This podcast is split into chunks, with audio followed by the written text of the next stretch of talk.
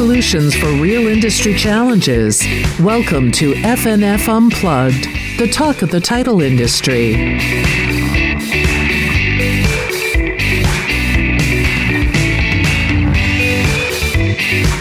Shanita Baker, thank you for joining us at FNF Unplugged. Now, I know you as an esteemed colleague, but even though you and I have known each other for several years, we have only recently discovered our commonality. Good morning, Linda. Thanks for having me join you on FNF Unplugged. I'm really honored to be your guest today. And yes, you're right. Linda and I have known each other professionally for some years and just recently discovered that we both grew up Catholic and shared similar educational experiences as we matriculated through all girl Catholic schools. We also realized we shared some other qualities being fellow Virgos and that we related so well on many platforms. Now, Shanita, I really like to start with a guest story.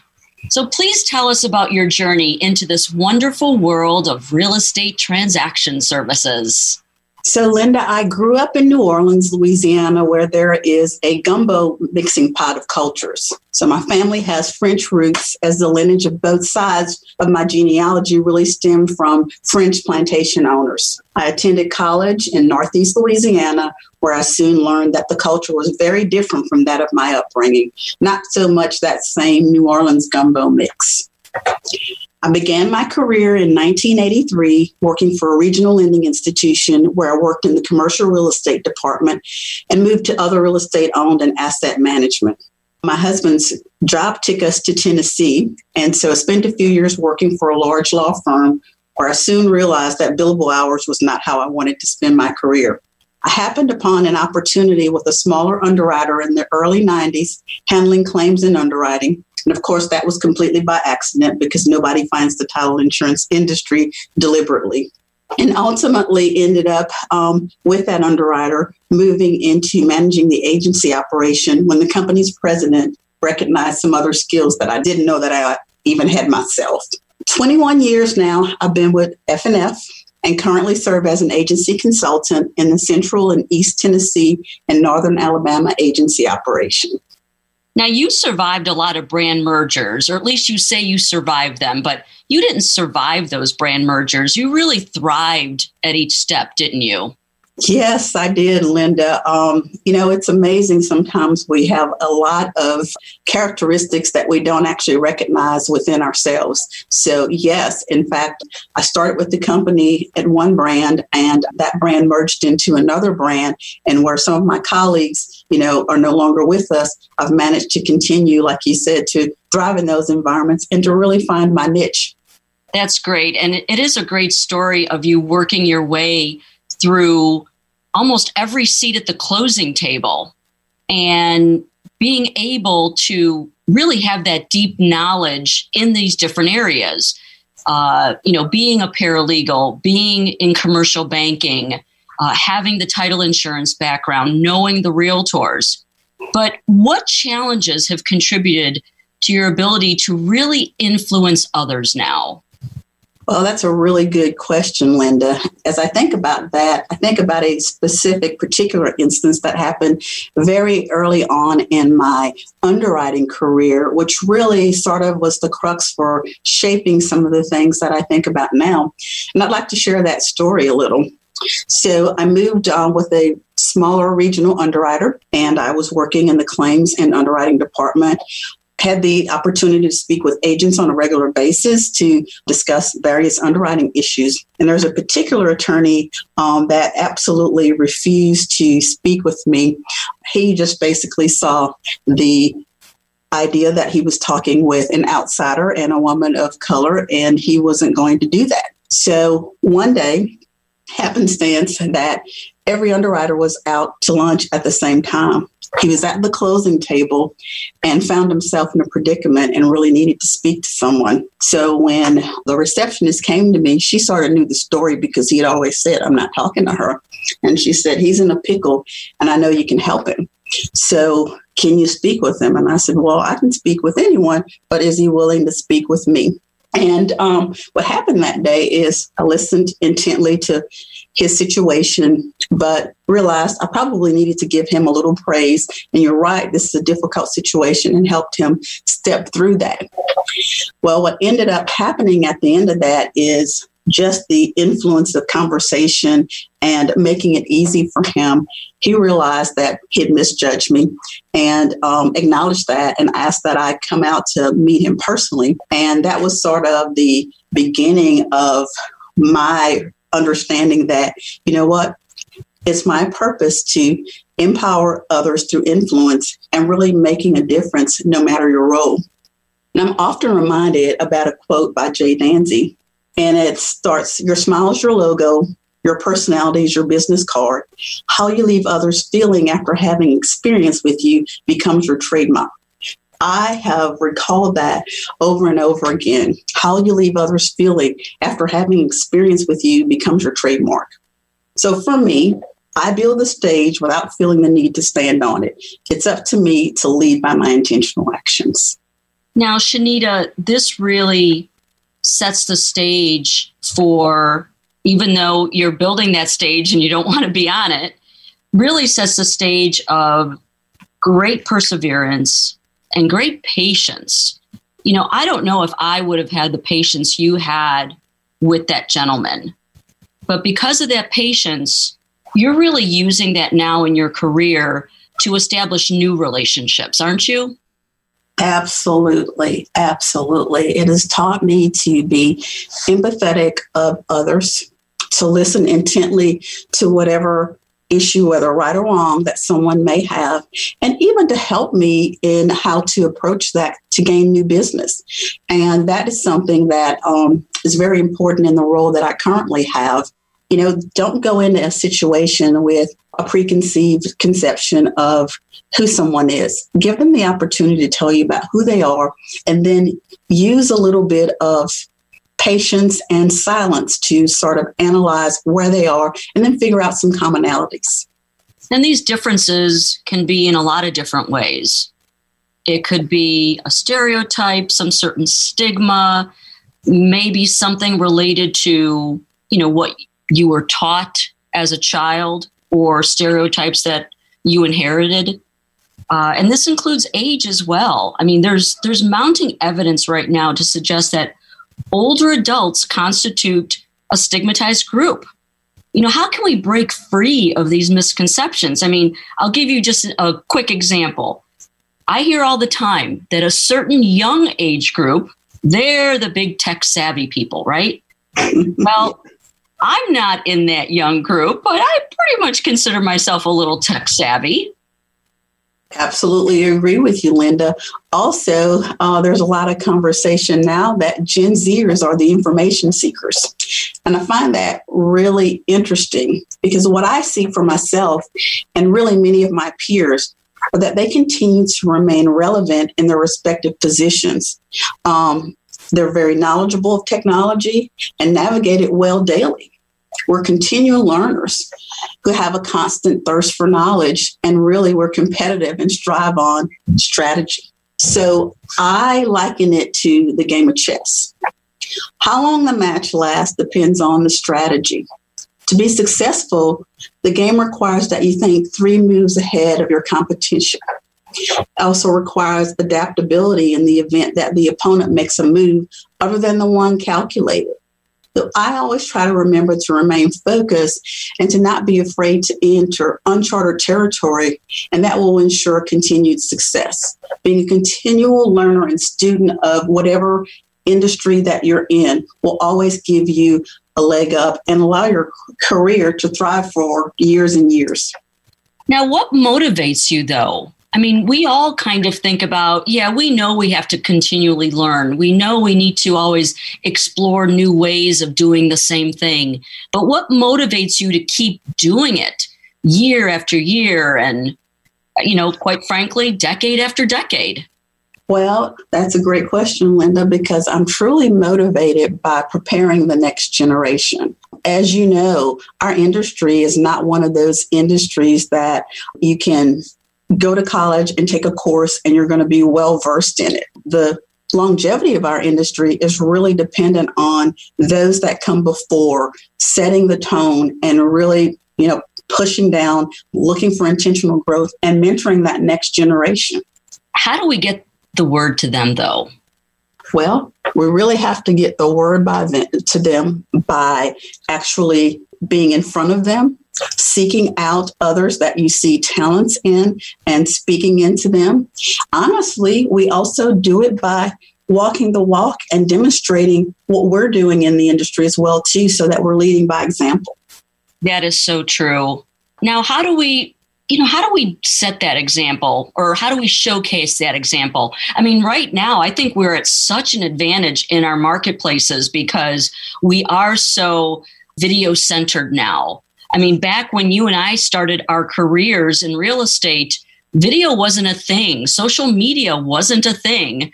And maybe that's not always a bad thing. But now we have these other platforms that we can really showcase what we're doing, how we're doing it, and the advantages of it. Tell me how you use these other means of media to get the word out, to utilize intentional growth and set the example for others. Sure. Well, you know, it's so funny that I made a comment earlier that I build the stage and I don't like to be on it. Um, what I found for myself, I'm a big educator, so I love uh, engaging audiences to learn about this passionate area of title insurance that I, you know, just really feel a strong need for. And um, what I've learned to do in 2020 is to pivot some of that because, you know what? our market has changed. How we get in front of people has changed. So I've really embraced um, technology and um, Zoom and Teams and regularly scheduled training sessions or even consultative meetings with existing customers and prospective customers to get in front of them. Uh, I think there's no replacement for being in front of someone, speaking about something that you're passionate about, and also exhibiting who you are what your knowledge is. And Fidelity does a really good job of empowering us with many tools. So we're the leader in um, the market in many ways. So we are staying on top of you know market trends and conditions. So I'm speaking about that. I'm speaking about other areas that I have a lot of knowledge on. And mainly, I'm speaking about how to be impactful in the industry and learning what your differentiating value is. So I often have sessions with some of my customers and speak to them about their differentiating value. My differentiating value is different from what theirs is. It's even, you know, a little different from what our Fidelity brand differentiating value is. So knowing and understanding what that is is really key for success. So are you saying that you're having just as much success now with your existing customers and your prospecting of customers as you did last year? Actually, I'm having an even better year with signing on new customers, believe it or not. Well, you're going to have to tell us your secret then. How did you do this pivoting? Great word, pivoting. That's exactly what I had to do. Um, really recognizing that what I did uh, last year isn't going to get me to where I need to be because, you know, I don't have the power of getting in front of someone one on one per se in person. So just developing a strategy to be able to um, get the attention of a prospect and to deliver that message. So that's meant embracing technology. I've had a lot of consultative meetings via video on Teams and on Zoom. That's resonated very well. And I'm able to get the attention just as well as I could sitting down in front of them because I'm invoking that same strategy. But what I'm doing is setting forth a time. So I get that time that we've engaged and scheduled a meeting one on one rather than trying to simply just drop in where people are a little bit, you know, uncomfortable with you just stopping in because COVID's running rampant right now, that you're still able to get attention and to be successful. But again, it all starts with developing a strategy and taking that strategy and enlisting it all the way through. A written plan, a written goal, a written strategy. I mean, I know you and I have talked about that a lot, but it is a tried and true method, right? And this method do you think it could resonate with others in the industry? I mean, not only, you know, us in the title industry, but what about real estate brokers? What about real estate professionals? What about others in the marketplace that are struggling in this virtual world? That is a really good point, Linda. Anyone in this industry however we touch in real estate can actually benefit from having a strategy. I will tell you an, an additional thing that we've been doing here in our market is having realtor CE education opportunities and doing those via Zoom as well too. So in those we're able to get one of our agents in front of them talk about what their strategy is a little bit, how they can help, that they're providing this real estate education um, with the benefit of Fidelity National Financial. So we're partnering with them and then we're helping them to understand themselves how they continue to stay relevant via Zoom, etc., and also to continue to educate them on platforms and demonstrate how they can do something similar with their own customers. So you're providing them some of that constant thirst. You're providing them information on that intentional growth, and you're providing them huge learning opportunities. And we could do that with each other all the time. We don't need fancy platforms or fancy resources all the time. You're the resource. You are the human resource in this whole equation, aren't you? Yes, but understanding that and continuing to strategize on that and how to deepen, you know, that level of engagement with customers is something that has to continue to be on the forefront. So I know this is going to be a, a tough question to answer, Shanita, but how do we get additional people into this world that we live in and work in right now? How do we draw them into our business? Because we need additional diversity. We need people out there that represent the buyers and sellers in the marketplace. What would you tell a college graduate right now? Well, I will tell you, I think that we need to be getting in front of college students to talk about the title insurance industry. It's an exciting thing to venture into. And what I would say is, you know, this is an area where, you know what, we need to get more people in here that represent the buying power of our current population. So we need more people like you. Why don't you consider an internship for the summer with the company? There's young people that are in law school going out to the law schools and inviting them to come and to gain some hours by spending some time in an operation, learning what our underwriters do, even learning the sales and marketing side, because there is so much that can be done on that front, especially to sort of diversify what, in fact, our pool looks like. But bigger than that, you know, I'm a living example myself. So continuing to be a steward of the industry and to show them what, you know, success can come if you're just embracing something that is not very well known to others and start stepping out there and venturing out to being a steward for change. You and I have sat at almost every seat at the closing table. Yes. You know, we've been that attorney, we've been the closing officer, we've been the loan officer, we've been the realtor. well, and that's the thing that makes it so easy to relate to customers a lot of times too, is because you can empathize with them. And I think, you know, and what we get to do every day, Linda, empathy and listening goes a long way to being able to break down the barriers and really to being successful in this because, you know, we run into all kinds of personalities each and every day. I heard that you have a story that you tell your family and friends. Yes, Linda, and I don't think my husband and son probably would appreciate me sharing this story or telling it because they've heard it a time or two. But here's a reminder about a little moral story that I heard as I was growing up, and it's about words in our tongue. So, our tongue can be a weapon, sort of like nails hammering into that wooden fence. You can remove them if you place them in the wrong area. However, the holes remain. Those holes are permanent scars on people's minds or heart, and they'll remain there forever. The friends and loved ones are really, in my opinion, a very rare jewel. So they lend an ear when we're going through a difficult time. They make us smile and they encourage us to succeed. So I'm going to say to everyone, water relationships kindness and they will grow. So let's remember to place our words carefully. What a great story and words to live by for sure. And we won't tell your husband that you shared that story, okay? Sounds good. So, as we wrap this up, I'd like to end with some of the advice that you've given us today. Be a steward of the industry, be a steward for change. Embrace the power of continued learning, be agile and adaptable. Shanita, thank you so much for joining us at FNF Unplugged. This thank was you. a great conversation. Thank you for having me, Linda.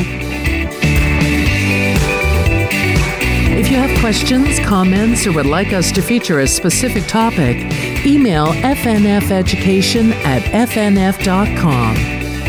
Thanks for downloading FNF Unplugged, a presentation of the FNF family of companies. Copyright 2020, all rights reserved.